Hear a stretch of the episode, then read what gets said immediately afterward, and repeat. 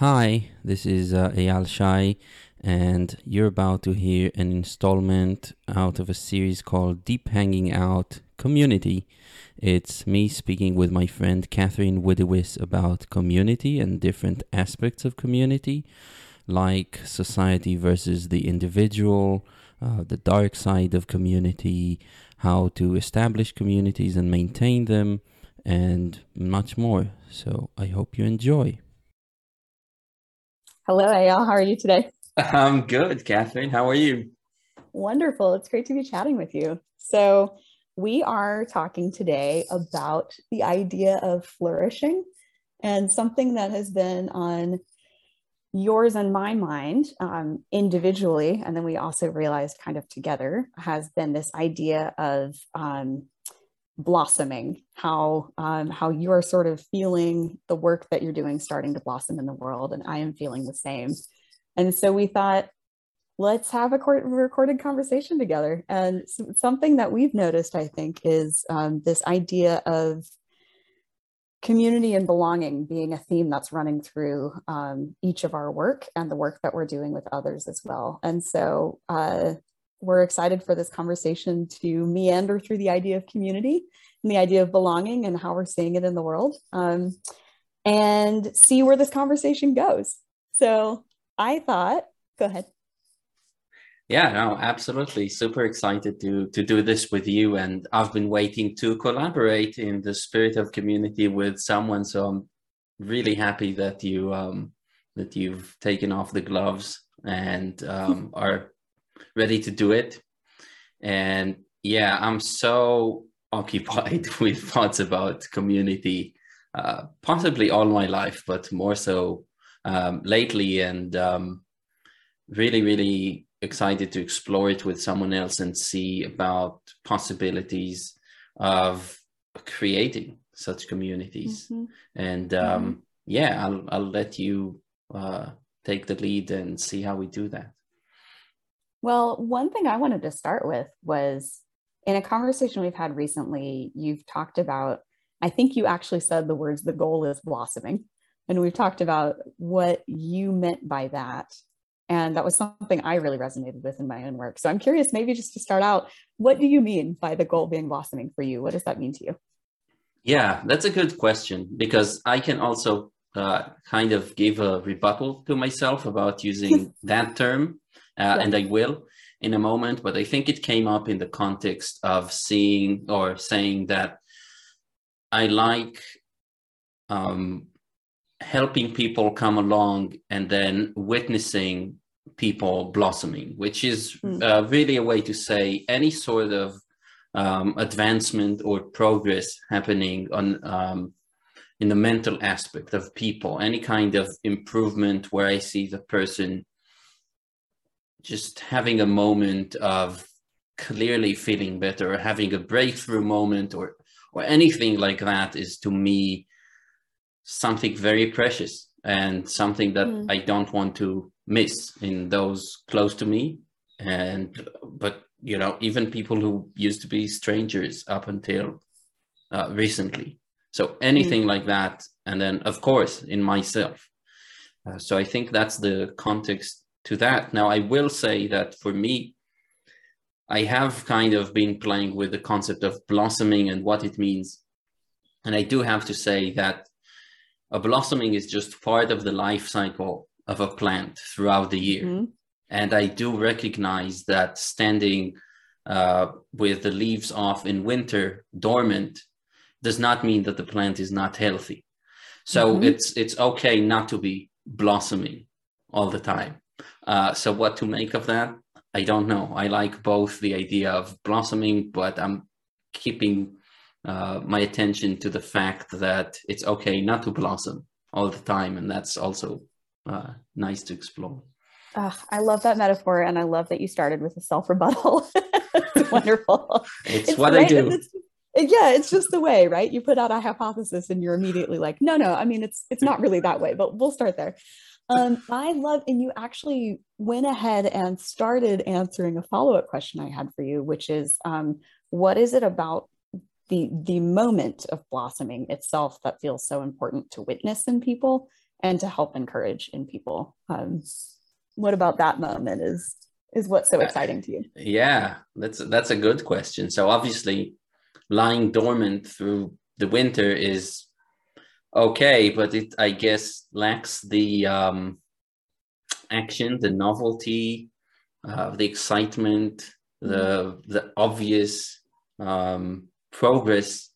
So, you know, I think that it's universally true that any plant is kind of if it's if it's deemed beautiful or not we judge it mostly by the flowers although that's not universally true maybe but the flower is just this symbol of of of the peak of the season in some way um, it's interestingly it's also uh, the time of year when a plant communicates with the outside world right in other seasons mm. it hmm. just kind of does its thing or it does communicate maybe underground but there's something about the the flower that we we just see it happening and it's ephemeral usually it's doesn't last very long.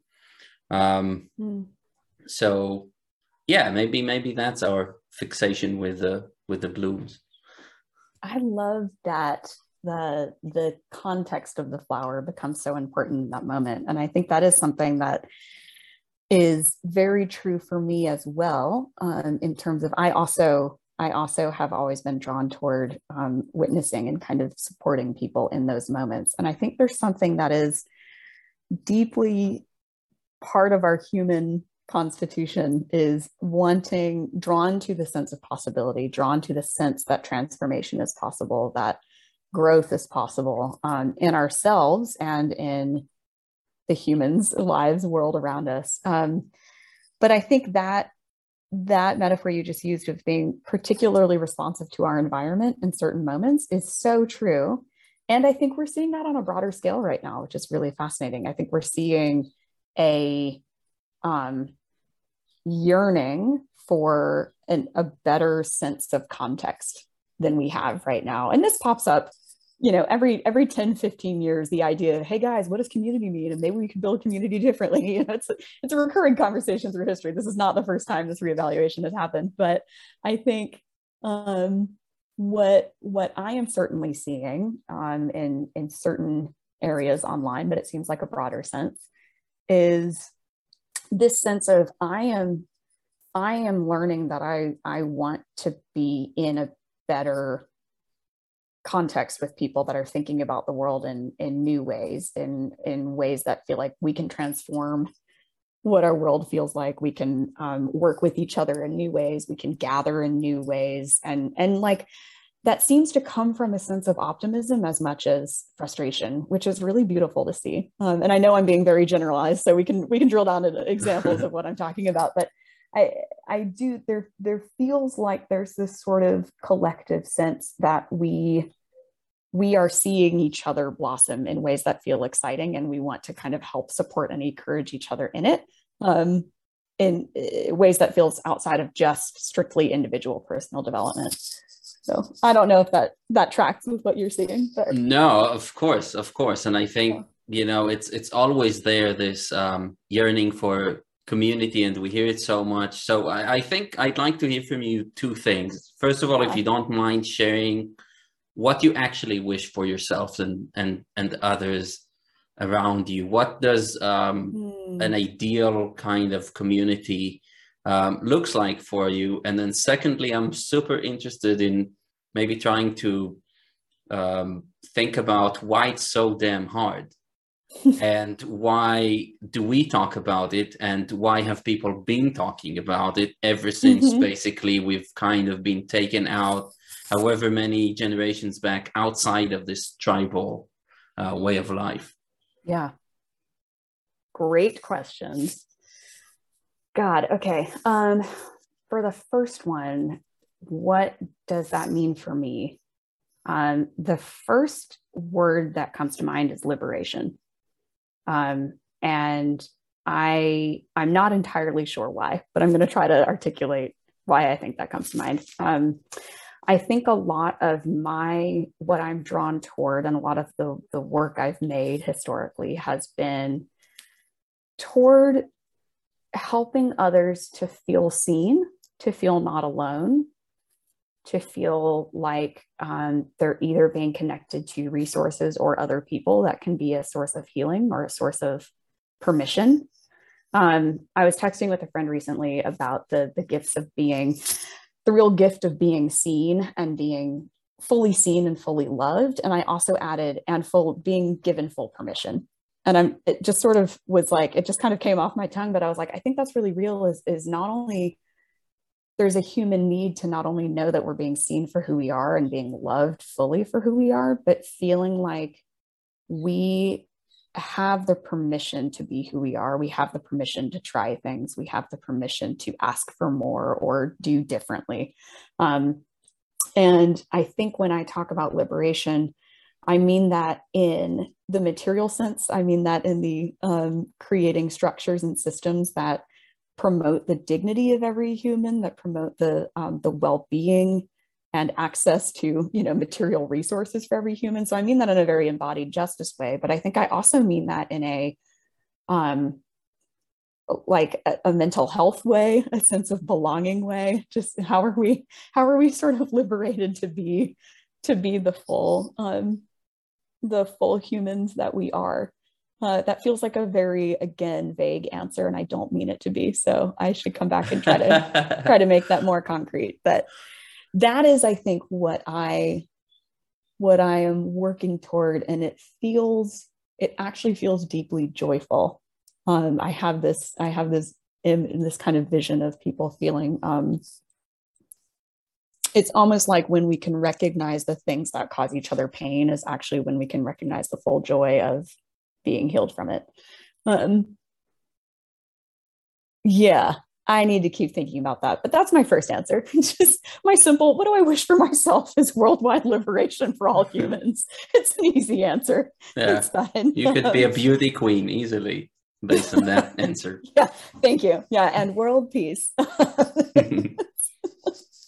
yeah so you know i'll get i'll get those talking points down before i run for office or enter my beauty pageant yes. Um, but yeah no what was i'm sorry what was your second question okay so actually I, i'll i'll remember the second question but i'll also jump in with what you know i've been feeling i'm damn tired of mm-hmm. trying to grind for myself to subsist and yes. and yes. simply survive Yes. I think it's it's not a good concept. I think we should change it because this is not fun.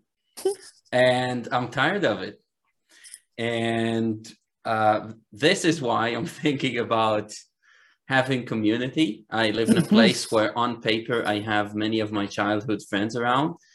We don't meet each other. We don't meet each other. We don't meet yeah. one another. Um, we don't hang out a lot everybody's uh, just doing the grind and basically grinding themselves to dust. I feel like over decades of hard work mm-hmm. and missing out on the best parts of, of living. And that is kind of uh, uh, a thing that I see and that bothers me. And, you know, personally going back to the beginning of my life, I was always about um, having nourishing relationships more than nourishing relationships with material things. Mm-hmm. So it, it, doesn't surprise me. It's not some sort of shock that I got in in life or something like that. I was always tuned to that. Um, but it's so the other thing that I asked you was why it's uh, why is it so damn hard? And yes. um, this is fascinating to me because we evolved as, as tribes and just this closeness and complete interdependence mm-hmm. on on our tribes members for survival is something that guaranteed all all our social needs to be met mm-hmm. and today we're dispersed we're as individualist as we could mm-hmm. be i guess mm-hmm and it's just making it very hard on on yeah. some levels. It makes survival super easy, um, but why can't we seem to be able to meet people and and go back to to the level of closeness of old. Mm-hmm. Um, yeah, what do you think? Why do we keep talking about community, but and and yet it's so damn hard to actually kickstart kickstart something? Yeah, I think it's a container problem. Um, I think our our institutions have um, either slowly or dramatically uh, been deeply eroded, um, and I think um, over time, I think the one that has been the most thoroughly eroded is, eroded is the sense of structural community, um, and that is, you know, the the tribal form um, has been sort of diced out and reallocated under, you know, anything from feudal lords to now capitalism, and it's just it, it's um, this idea of um, economic resource sharing between small banded groups um, of kind of I, these identities has not has not been true for a long time now and i think our broader senses of institutions you know the concept of countries are undergoing reevaluation the concept of states um, et cetera but then obviously our, our smaller more local institutions of church or school or um, even neighborhoods have all been um, pretty eroded over time for some reasons that are practical and make sense and admirable and some reasons that are not and i think what we're what we've been really since industrialization what we've been trying to do is sort of renegotiating what is a connection to the land and each other look like. And how do we do that while maintaining our degree of economic relative economic success that we like our degree of relative freedom from social obligations that maybe were harmful or maybe were just annoying and either way now it's nice to be rid of them uh, you know? So i think i think there's a there's a reason why we wanted to move away from those arrangements but also we've sacrificed a great deal in the process. So now i think the the challenge is realizing that we want to belong to each other. And we know sort of intuitively from generations past some of the hardships that are inherent in that and so i think the big question is how do we belong to each other in a way that is that feels life-giving? And is it possible to do that in a way that still maintains some of the freedoms we also love? And i don't think anybody has found the answer to that yet. Um, and i don't know. I don't know if it's possible. It may actually be a trade-off.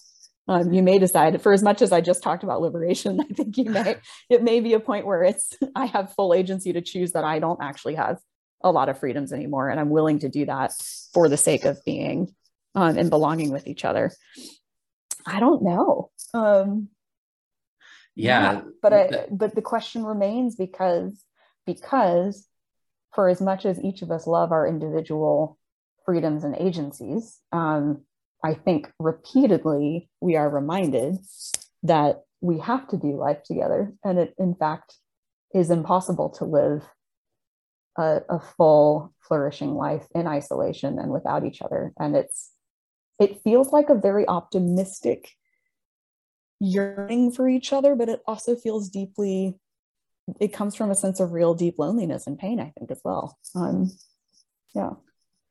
Yeah, for sure. And one, one interesting thing for me to consider is the fact that let's let's not paint a picture where everything is is just a garden of roses when you live in a tribe, right? There's right. um there's yep. a, a, chief and somebody who's trying to usurp that chief, and there's um, betrayal and hard feelings and resentment. That's all going on in uh, animals that still live in tribes and humans that still live in tribes. Um, but there definitely seems to be something that's uh, lost when we go our separate ways in an individualist world mm-hmm. where it's almost paradoxical because the easier it is to to make a living in in a world that's rich in resources uh, the easier it is to to lay back and and think about all the all the community that we're missing of course um, and the the interesting thing for me is that you know like so many other things it's one of those problems where we say well if everybody decided to do it that would be easy right yeah. but then individually for each and every one of us it's actually quite scary to give up um, any amount of of liberty that we have when we're on our own, right? Mm-hmm. So, I mean, going into a, a a committed friendship or marriage or parenthood or anything like that, right? On on one level, it's it's very not liberating, yeah, obviously, uh, and yet, and that and yet that's what we yearn for. And I'm thinking, wow, this can be really hard to do with even one person who you might choose to spend your life with, and then. Mm-hmm. It's quite clear why it's hard to do it with other people. And paradoxically, the answer seems to be, um, at least from evolution, the best way to create this sense of community is to have um, to just have to because if you yeah. don't if you don't stay by this person you know you're gonna get eaten or yeah. something like that. Yeah. Um, and, they're, so, and they're also, that's a different form of liberation, right? So it's not you're giving up some freedoms, but you're opening up different freedoms and possibilities in exchange.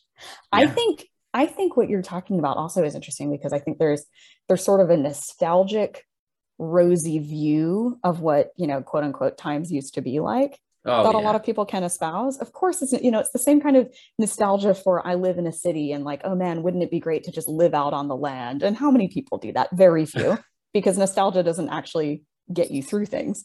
Then there's also the, the there's the the tactical questions, and what you're hitting on is interesting, which is the need, the recognized need that the way that things are right now is not sustainable. It's not sustainable for me. To your point, being so tired of grinding, being so tired of the hustle, being so tired of saying, I'm putting everything into just making enough money to feed my family, or just, and it's just, it's not good for the dignity of the self, but it's also just materially not sustainable. And we're sort of hitting these economic barriers of saying, we, we can't keep doing this this way. And we actually do have to change things. And that's a, that's a health necessity. That's an economic necessity. There's, you know, um, and I think those pragmatics then start to become an interesting way for thinking about community. And that's where I see um, certain certain um, efforts toward community building happening. And we can talk about some examples. I just had a really interesting experience with one that I know we talked about,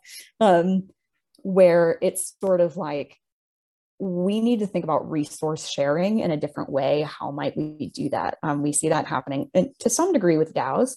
Um, that's been part of co-ops of all kinds for a long time. Um, how do we how do we best maybe can't individually buy a lot of land, but what would happen if a lot of us bought in together and shared it? Maybe we can't each individually homeschool our kids, but what would happen if we all came together and sort of educated and raised each other's? What would things like that look like? Um, healthcare co-ops, things like that. Um, and those, I think sometimes, I think your point is great that smaller kind of almost tribal communities emerge out of a real sense of material life and death necessity. Um, and that tends to drive i think i think that tends to drive formation of these things a little faster than than some of the maybe more uh, idealistic or nostalgic aspects. But i'm curious your thoughts. Yeah. First of all you will not hear me ever saying that you know things were better in the past. They they, they simply were not. Um, you know, unless dysentery is your thing and I don't know, whatever, typhus and, and numerous other diseases that are just running rampant through populations. Um, uh-huh. Probably just uh, more violence uh, on, on all its kinds as well. Um, yep. And yeah, that's that's that's the thing where I have to be honest with myself and others and say, no, I do not want to. I do not want to give an inch of what we what we got to materially. I, mm-hmm. I do mm-hmm. not. It's very hard for us to to do mm-hmm. that. Well, you know, maybe I could I could be a minimalist, but when it comes to healthcare, health yeah. services, when it comes to uh, transportation, I could do with uh, not with the newest car, but I wouldn't give up a car for a horse and buggy probably. Um, and I think that is also a sense which is interesting to explore in communities like the Amish who haven't given it up mm. uh, for fear of knowing that there is no going back you know mm. so it's kind of an interesting mindset of um, uh, making making the past sacred and then making it super traditional so that we never actually progress from the from the mm-hmm. past mm-hmm. um, so these these are all interesting things and then about how we do it today that's that's a real question because yeah. I don't know i was going to actually ask you as part of your uh, vision let's say for a potential future community you're mm-hmm. belonging does it what does your intuition tells you tell you? Is it going to be um, uh, in a in a physical place, or could it actually be uh, decentralized over the internet or something like that? Hmm. Yeah, I think I think uh, I think both are at work right now in some exciting ways. My personal hunch is that we we will not be if if humanity ever gets to a point where we're majority digital in terms of how we live our lives. Um, I mean, you could argue that we're majority digital now, but I think I mean um, most of life as we know it, embodied life as we know it, is kind of more digital. Um, I, I don't, I don't think that we can really. I don't know. I don't think we can neglect embodied life um, for as much as we're doing digital things. And so I think when we're seeing all of this conversation around um, digital community networks, de- digital cities, um, decentralized things to that degree. Um, I think to really feel fully integrated as humans, there has to be some degree of physical gathering that also happens. Um, I and that's my own personal ethics, but I I do believe that, um, and so I think in terms of the things that I have built and am trying to build, um, some degree of place always factors in. Um, some degree of physical place always factors in. Some degree of embodied gathering, even if even if um, some relationships and friendships will never be in person.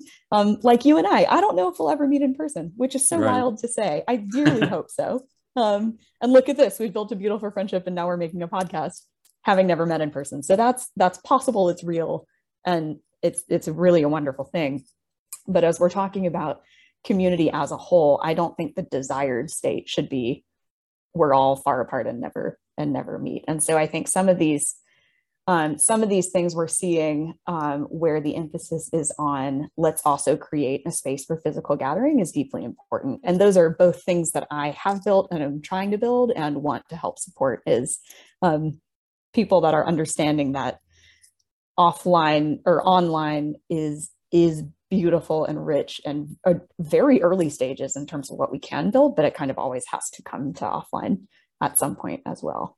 Um, I had a really interesting experience of that a few weeks ago at, um, we talked about creator cabins and Cabin DAO, which I've started getting involved with.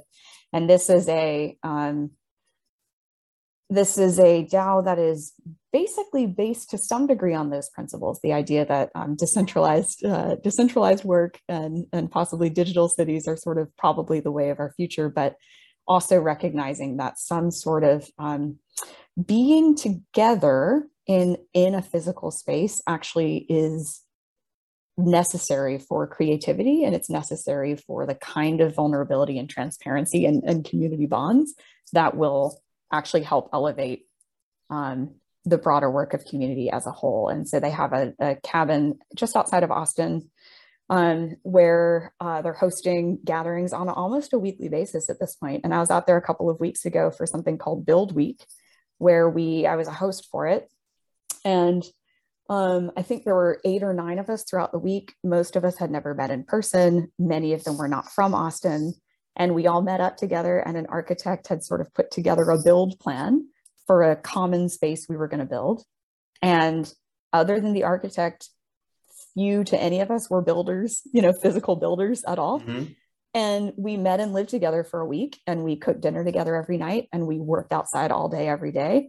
And we built a beautiful pergola and patio and fire pit.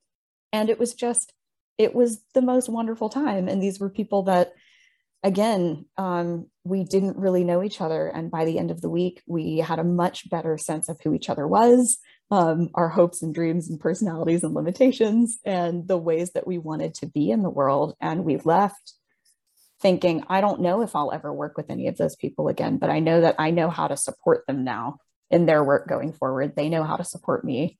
And it it just became friendly collaborators that now also we physically built something for everyone else who comes. They can enjoy this part of the space and it can be it can be part of a community going forward. And seeing that seeing that in action uh, was very very important because I think I think that question of how do we how do we build or bridge the digital and the the offline is a is a real question going forward. Yeah, it's uh it is a real question for me too. I mean, I'm I'm fairly isolated. I I'm not talking about um, any sort of um, intellectual thing or anything in, in, with anybody in Israel. Mm. Honestly, mm. Um, not to say that uh, you know I'm so special that all of Israel is kind of uh, small for my size and I have to look elsewhere, but it just happened so that I went online and I came across the Interintellect and yes, uh, I found um, finally people who um, just share interests with me, and if they don't share the interest, then they're um, so passionate and curious and articulate that mm-hmm. it's very easy for me to to become uh, for their interest to become contagious and there i find myself learning from them and wanting mm-hmm. to listen to them and this has been a boon to me because I, I, do feel isolated where i am and yet at the same time i also uh, miss very much sharing space physical space with mm-hmm. um, other people so after my mandatory army service which i hated i moved to georgia um, the state and lived on a homestead and did kind of the creator Kevin thing that you were yeah. talking about. Um, just very, but uh, no internet tower. Okay, basically just a few solar panels. Um, and just last night, uh, so uh, me and my wife are just in this place right now that's actually very confusing regarding where to to settle down because we do want that mm. we don't we don't own the apartment where we live and we would like to plant some trees we're both very much in touch with uh, nature and the soil uh, but we have no idea uh, exactly how to do that because there's some important factors that uh, we haven't found a way to kind of bring together like education for a daughter um, affordability mm. and other things um, but I think all of that led me to last night where I had a dream where I was in a homestead type of place and people around me were working and I was in the center um, looking at what they're doing and talking to them. And then all of a sudden I just started crying my heart out and I was mm. telling them that I'm just so sorry that I can't be part of this community because it happens to me that uh, while dreaming, uh, one part of me or some percentage of my uh, consciousness is aware that this is a dream. Mm-hmm. And as soon as that happened, I was just so sad that this is not happening, you know, and waking up was like, okay, uh, I need to make sure that I I don't I try to accommodate that because obviously mm-hmm. it's something that I'm that I'm um, yearning for mm. and so it, it's it's very very interesting the whole uh, online digital space that is amazing and mm-hmm. that is a big present but uh, very much like you I think that at some point we need to make it real and I'm starting lately to notice how um, even having a friend that's 10 minutes away by car or by taxi, whatever, by foot, doesn't matter, 10 minutes away. My very best friends that I wish for myself to have, I would not want to be one minute away hmm. from them. And yet, yeah. and yet, I have to say that living in such an individualistic society and all that, I have trouble committing yeah. to that to that sort of friendship like i do want yeah. my place to retreat to uh, which is probably and this is this is the type of uh, tug of war inner yeah. tug of war that we're having i think with that and goes back to this whole notion of uh, you know the thing that we want but we're so afraid of and and how to how to overcome this at all and i don't have a good answer yeah I so beautifully said. What do you think? So you just said the thing that we want, but we're so afraid of. What do you think that fear is about? Yeah, great question. Oh, yeah, that's a fantastic question. I mean, there's so much uh, emphasis on the self that I think mm-hmm. any kind of um, threat on that self, whether it's by not uh, sort of curtailing the the possibility of of, of, of, flourishing as most of us see it in terms of like material mm-hmm. success uh, mainstream success something like that um, any kind of relationship with another person is actually interfering with that potential because if yeah. you want to be the biggest baddest ceo out there entrepreneur whatever you know it's probably any sort of human relationship is going to stand in your way rather than assist you um, mm. outside the context of work right mm. so um, mm. so i think that's one thing and also another thing is that i think many of us are afraid of actually uh, doing stuff that uh, or experiencing things that are part of life but are the more more unpleasant parts of life. Yeah. So attachment to other people, you know, leads to things like sadness if something happens to them. It leads to um, frustration with a relationship if uh, people can't reach an agreement or uh, on a way forward or something like mm-hmm. that. Um, and I think we have such a, uh, honestly, a terrible um, behavior or habit of of of having good feelings, bad feelings, and that's something that's really um, is is holding us back. Mm. I, I hear this from highly intelligent people talking about these things. Mm. Um, how to how to rid yourself of negative feelings, mm. um, and this to me is just uh, this can only be said if you forget that these so-called negative feelings like fear, anger. Uh, these are the feelings that are going to save your life in time of crisis. Yeah. Okay. So yeah. saying they're negative, that's completely forgetting the role of yeah. context in this. And yeah. um, sadness too, mm-hmm. you know, like my mm-hmm. dad, um, after he lost my mom at age 50, he was 50, you know, this sadness uh, kind of unlocked amazing creative um, forces mm. in hmm. him that he just had to let out and and created something beautiful he would walk across from his house and and built his uh, private pyramids just piling stones into these raised pathwalks and and domes mm. and writing poetry to her and doing all these amazing things the pyramids so i'm saying mm. his pyramids but this is really my explanation for the pyramids of egypt this is all inspired by sadness okay yeah. And then I recognize in myself sometimes, so, oh, well, on some level, like I'd like to see myself as um, an artist or something like that. And then I'm thinking, well, do I really want to experience the things that are going to make me a fantastic artist? It's like, not really. um, I kind of feel bad for Van Gogh and, you know, the people who have created out of this mindset of, of terrible agony sometimes. I, um, yeah.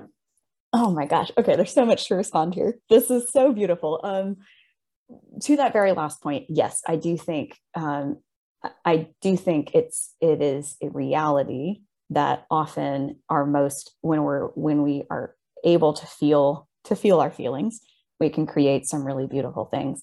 I also think the myth of you have to be suffering in order to be an artist is a very harmful myth. Um, you yeah, I, I agree. Of, I agree, but but for a fact, yeah, yeah, yeah. But, but but, but for a fact, it was it was for some people definitely a a reason to to embark on a journey of creating art. Yeah, yeah, yeah. And I think what something that's so beautiful in what you were saying is is I think also a reason for this impulse toward belonging community right now is a sense of our ourselves are being atomized um, certainly in our current capitalist entrepreneurial you know kind of um, entrepreneurial fetishized um, culture that that is fairly global um, certainly true here in the us but fairly global at this point um, is an atomization of self. It's reduce inefficiencies.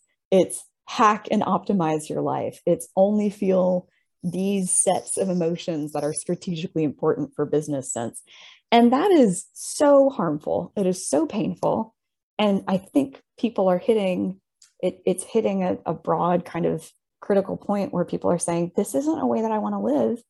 And it's separating me from the things I most care about, about myself and about others. And so I think maybe we talked about economic resource and health resources being a drive and housing prices and things. The material aspects um, of the way our systems are not working are a driver toward community. But I think the emotional and mental realities, spiritual realities of um, we cannot be quote unquote optimizing for positive feelings in our life. That's just not how we work. And we are, I think there's sort of a demand for how do we how do we understand how to live together in a way that all of those things are okay and it's not that sadness feels good and it's not even that sadness is always going to be healthy but some part of it is and some part of it is good and it, that's that has to be seen and accommodated for as well. Um, so i suspect that that kind of survival instinct is also driving a lot of our a lot of our talking and building toward ideas of belonging. Um, one thing you were saying this this might be speculation so follow me here and or tell me if i'm not making any sense but i wonder about our it feels like we are trying to re like trying to renegotiate our understandings of of attachment um to some degree when you were talking about the fear of letting things go um it feels like we are what i suspect is happening is we don't know how to belong to ourselves and so that hmm. also makes us deeply afraid of the idea of losing parts of ourselves in order to gain community hmm. in the sense of I don't want to, I already don't know how to be okay with myself or like take myself seriously and invest and care for and belong to myself. And so the idea of I'm going to give up part of myself to be married, I'm going to give up part of myself to have children, I'm going to give up part of myself to just live with housemates or care for my neighbors like I would care for myself starts to feel unhealthy or oppressive because there's parts of us that all, there's I, I think both of those things are happening and i'm curious how much they're related to each other is what i would say.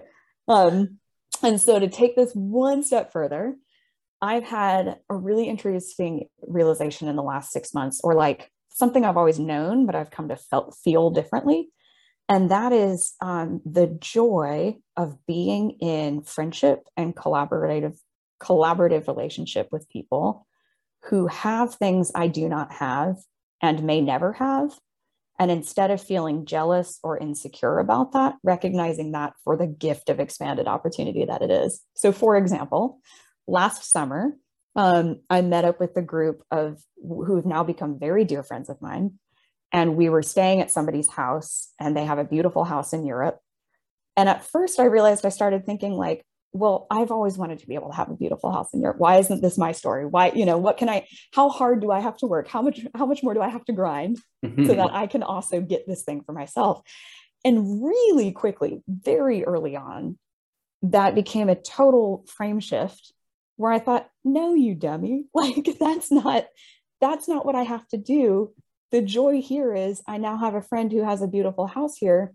And by extension, that's now become my house too because she has said, please come in, enjoy this beautiful life.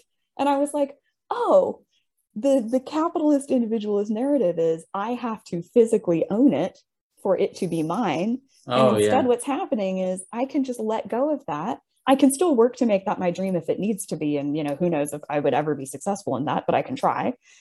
But the joy of being able to say, I have this thing. And because you and I are friends and collaborators in life, what I have is now also open and available to you. And it may not be that we both have this thing, you know, and I have parts of my life that I feel excited to share with others in the same way that it's sort of like I have the gift of excess time or excess networks or whatever it is. And like now you can share in it as well. And it's not a question of ownership, it's a question of um, being able to to participate in each other's lives at a different level I don't know if that makes sense. But no, it, it it it totally does. And I'm I'm really happy you you brought it up, the whole notion of expanding the circle of, of allies and friends around mm-hmm. us. I think it starts with that because it's unrealistic to think that we can be um, very, very good friends with everyone, like soulmates.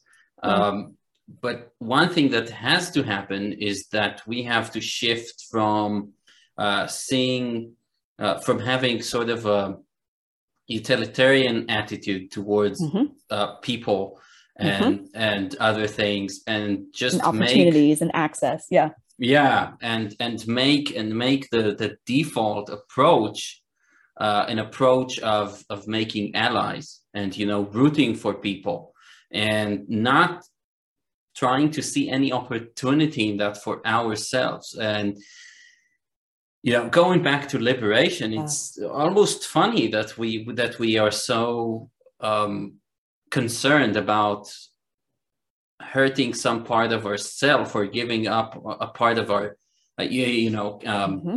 capitalist self and because what is more liberating than not having to worry about, yep. about that you know it's it's yep. actually immensely liberating to be dealing with uh, problems that are out there that are not here the problems in in our heads are are whatever makes us miserable that's that you know if we mm-hmm. unless we're the people who are unfortunate enough to to be actually struggling for survival whatever um, misery we we feel that comes from our thoughts and so on and are identifying with them um, so collaborating with other people is huge and not mm-hmm. because you know where this is going to lead the the mm-hmm. relationship might deepen or it might not but we have to be a lot bolder in in trying and giving it a shot yeah. Yeah. with other people and uh, one another thing I want to say here when you bring up the whole capitalist notion of I want to have my name on the marquee lights, you know, in the marquee mm-hmm. line, it's also ridiculous because, of course, we know some famous people uh, by name and face. If you think that it's them who do the, the sound check before their show or, um, you mm-hmm. know, plug in the cables or uh, calling the, the next um, venue where the gig is going to take place. No, there's there's a whole team for everyone, and it's uh, quite a harmful thing to forget that and think and put the focus on one person where clearly. So we do know bands, and then you look at a band or something like that. Well, there are a lot of uncredited um, help there as well, but mm-hmm. at least you get the sense of like, wow, this is much more fun than being alone, you know and then actually you think, well, wouldn't the people who have their names in the marquee lights be happier if they shared the credit with all these uncredited um, backstage workers because then they might not be as isolated as yeah. they are, which is also something something to look out for. Uh, Tim Ferriss, your neighbor, mm-hmm. um, mm-hmm. has a, a, wonderful blog post about how it sucks to be famous which we mm-hmm. really liked. Maybe we could link to that. Um, yeah. But yeah, I really want to emphasize just not so I don't meander all over the place. I've been trying to make allies, a lot of allies. And mm this means reaching out to people and seeing if we could do something together. It starts with a call. It may uh, continue with a shared collaboration or something like that. And I think that should be the spirit and the ethos of a society. Mm-hmm. And no, we're not going to all know one another on a deep personal level, but the air around us, the atmosphere is going to be such that people meet, people work together, and people uh, flourish together, and they're happy or happy to see mm-hmm. uh, one another flourish. So I, I really love that you that you brought up this um, aspect of, of community because I think it's an ethos of a society and it's it's kind of on a, on a different level than these uh, nitty gritty details of how resources are shared or something like that. Yeah. It's on a higher level, you know? Yeah.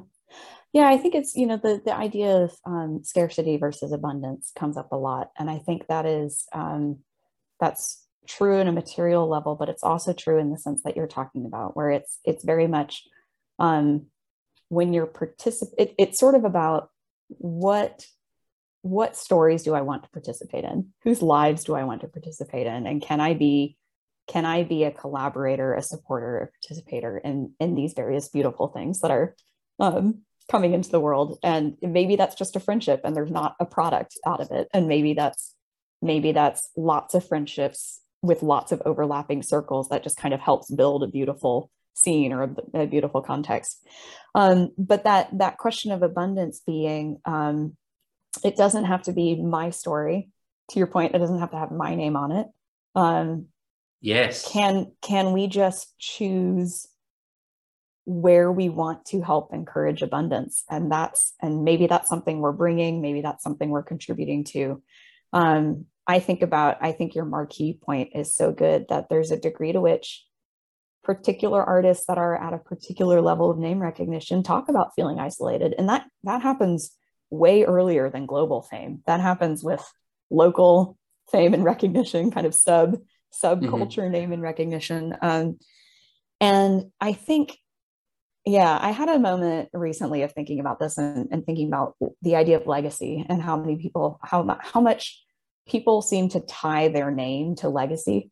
Um, and then I just had a moment of being like, you know what? Even the most famous, you know, think about whose fame and legacy survived even 50 years after their death, 100 years after the death. You know, how many people from even 100 years ago do we know by name? And even then, how much do we actually know or care about their life or what they did? And even then, like, it's just not so few of us will ever reach that level. And it's not even necessarily a desirable level, like, way of being. So then, if we think about legacy as something other than our name being attached to it, it starts to be what is the work that we want to put into the world? What is the model of belonging, the model of love and care and attention and encouragement and creativity that we want to put into the world that will actually have effects for generations. And what can we do about that? And what does that mean in terms of the ways that we live our life? And to me, that's such a more interesting question. Like, how do I, how do I want the way that I live to affect people down the road, whether or not they know it was me, whether or not they know me by name? Like, if I could have any effects on future generations what kinds of things would i want to be doing and then then you can just go do those things and when you're not worried when you're not worried that history is going to remember your name you can actually just start building a really meaningful legacy right now with just because. And that's also incredible. Yeah uh, yeah I, I couldn't agree more. I, I mean I, I, I seriously think that um, the most well people that have lived probably that have done the most good unto others we don't know their names. They were um, mm-hmm. humble teachers and parents who came in regular contact with other human beings and were just good members for in, in their societies you know they mm-hmm. were i have a, a neighbor sort of a neighbor like he's, he's in the village where i live in the kibbutz um, but he's 80 something right now. And since the moment I was born and before then, what he did was um, plant a fruit orchard with all these different fruits like um, prickly pears, uh, guavas, loquats, um, all types of fruit. And then his thing was just there's fruit, so he goes around the kibbutz and he just hands out this fruit. Mm-hmm. You know, this man is not going to be commemorated on any plaque but yeah. to me, his this is inspirational. I mean, my yeah. my mother was um, was a teacher, and I still uh, rarely come across these people. It's just occasionally. It's just rare because they're dispersed now in the world. But occasionally, I hear from somebody about how you know she was responsible for uh, how they turned out because uh, she was uh, leading them through their formative years in high school. Mm-hmm. And you know, she's not going to be commemorated. Well, my dad did put her name on a plaque, but I don't think anybody's going to know much about her. It's not written in a book or anything like that. These unsung heroes were not only probably uh, contributing greatly to society more so than any other uh, than any famous person who was um, taken out of the context of, of normal life so you know celebrities couldn't even do uh, very good things interpersonally because they don't have a chance to even live normally and, and meet mm. people on that mm. level and mm-hmm. uh, people like my mother and and Musa, the other guy who gives out fruit to people, um, they, they and they are they are probably uh, happier too on on average. I mean, and mm-hmm. well because they they were there and they do see the smiles that they bring to people's faces, and definitely I think it's it's almost um, dumbfounding to me to see that you know, YouTube channels, Spotify channels, uh, they bear the name of the individuals behind mm-hmm. them most in most cases.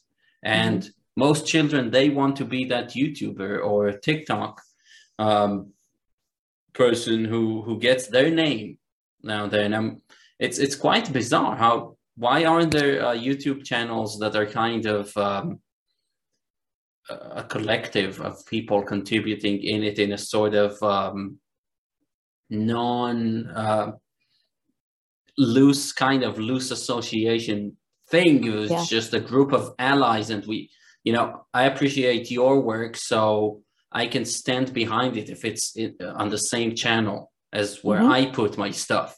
I not mm-hmm. necessarily am making it with you. I'm not necessarily, but we're allies, you know, and this this collaborative spirit is rare. Mm-hmm. It's really rare today, uh, which is strange. Yeah, and I I think I like that idea of a of you know YouTube collective channels. It makes me curious about what I'm sure I'm sure that exists in some way, and I would like to find them. I don't know. I don't right? know what yeah. those examples are. Um, I'd like to start one. yeah, sure. I think you should. I'll stand behind you on it. uh, but you know what I mean. But I think I think those are um, the ways that we think about media, the ways that we think about teaching each other and learning with and for each other alongside each other, the way that we think about um, storytelling and the way that we think about um, um, gathering as artists. I mean, certainly in the last 10 years, there's been a much stronger movement toward the idea of kind of one-off teams, um, you know, things kind of uh, uh, services to kind of collect teams for a certain job or squads for a certain job, have them go do it and then disperse again. Um, that's becoming more of a model but I mostly see that in the consultancy world, not the, um, which is fine um, and good uh, and overdue in a lot of ways. But, but then my question is, how does that become true just kind of in daily life for people that maybe aren't at the consultancy level or people that aren't um, formally part of that as a as an economic formulation but also just want to be making things and sharing them together you know kind of how does how does that show up or could it? Yeah so that's interesting because i think if, if there's any reason that makes it so that we don't do it as much is that anything we do now we we just kind of the default is to think oh how is this going to be viral or cater to as many people as possible mm-hmm. it's almost um, not worth my time on some level to have a one-on-one conversation with mm. you because why would i not be using this time to um, yeah i don't know write uh, six tweets for the algo on Twitter so that um, uh, you know it doesn't forget about me or something. Uh, mm-hmm. If if our um, frame of, of thinking is is all about this success or something like that, then uh, like I said before, a lot of these uh, collaboration, a lot of these explorations, uh, they seem almost um, just not even redundant, but but they just take you away from what you from what you want to see. And uh, this this point should be made about um, art art in general. So maybe I'm digressing here, but um, art takes experimentation and the mm-hmm. and the culture that we're in today online the culture that i'm in online today uh, leaves no room for experimentation because you should just go and and follow uh, whatever the um, the prescription for fame or success or something like that, uh, which I don't believe in at all. I don't think any of the people who are reading or writing guides for content creation this is not going to lead you know this is going to lead one out of a million to virality because of some chance most likely um, mm-hmm. but it's not going to lead many people towards uh, creating great art at all mm-hmm. this is such a really this is such an interesting question and i think it's um, it could be its own long conversation so maybe we should come back to this yeah. topic specifically i mean i was because to me the question of um, working in public is a great frame and it's something i only very recently came across myself um, i had much more of the uh, or, or thinking in public maybe which mm-hmm. is what we're doing. I mean in this conversation we are we are thinking together and we will be sharing it publicly. So that is that is a creation of some you know we, we're we're productizing it to some degree. But i do think there's value in that. And i think there's there is a degree of risk because you know the idea of kind of working with a garage door up it's beautiful and it's accessible. And it also means that anyone can come by and offer any thoughts on what you're doing without understanding the context of your process. And that becomes risky um, and open to misinterpretation or or people being very unimpressed with the level of your thinking that you're doing in public. You know but i think there is also